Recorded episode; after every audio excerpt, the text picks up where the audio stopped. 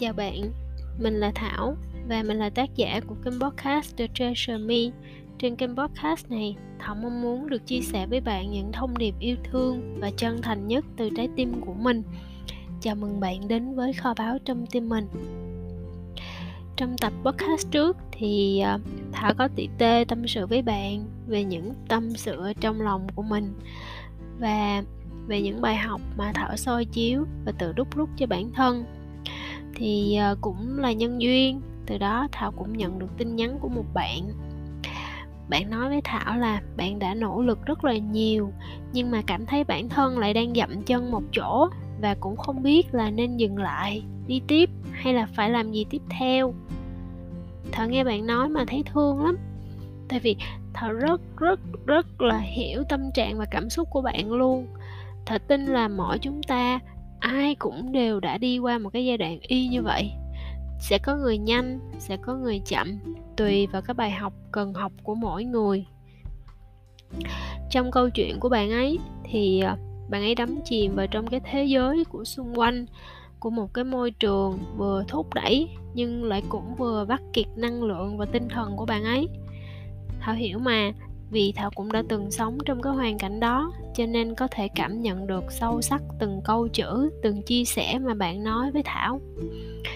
Cái cảm giác mà nó giống như là bây giờ phải làm gì, tôi cũng không biết nữa.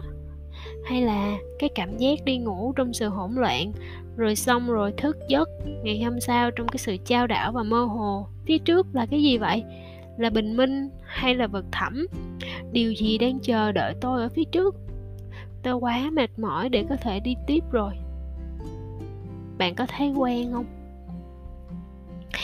Thảo chỉ muốn nói với bạn á là bạn ơi, nếu mà quá mệt thì hãy dừng lại nghỉ ngơi một chút. Hành trình nào thì cũng cần phải có trạm dừng, trạm nghỉ, đúng không? Và nếu đã không muốn đi tiếp thì mình dừng lại thôi. Và nếu đã không muốn đi tiếp thì mình cũng có thể rẽ hướng mà. Nhưng mà trước khi đưa ra bất kỳ một cái quyết định nào thì hãy hỏi vì sao bản thân mình lại muốn tiếp tục. Mà vì sao bạn lại chọn con đường này để đi thế nhỉ? Hãy hỏi bản thân là điều gì đã khiến cho bạn bước những bước chân đầu tiên lên con đường này? Điều gì khiến cho bạn bắt đầu?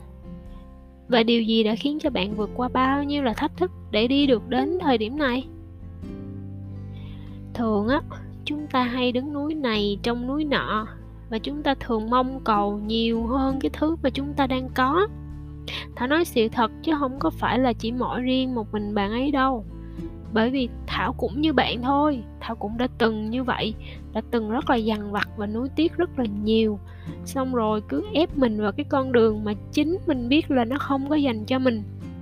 Hay là cũng có những lúc mà mình làm chưa có đến cùng mà mình đã vội vàng mình rời đi để mình bắt tay vào cái mới.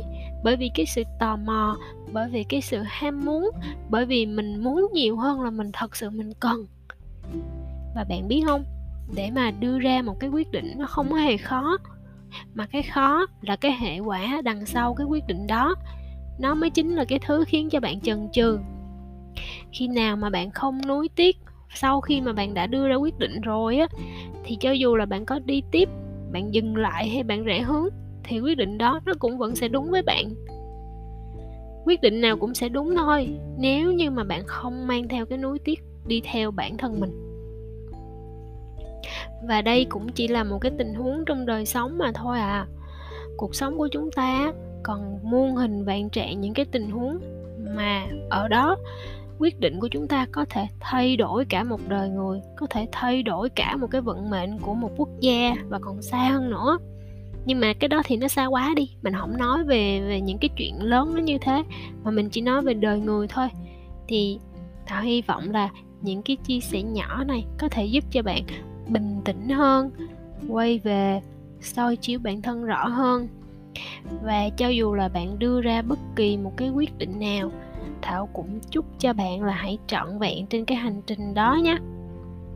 Cảm ơn bạn đã nhắn tin, chia sẻ và tâm sự với Thảo.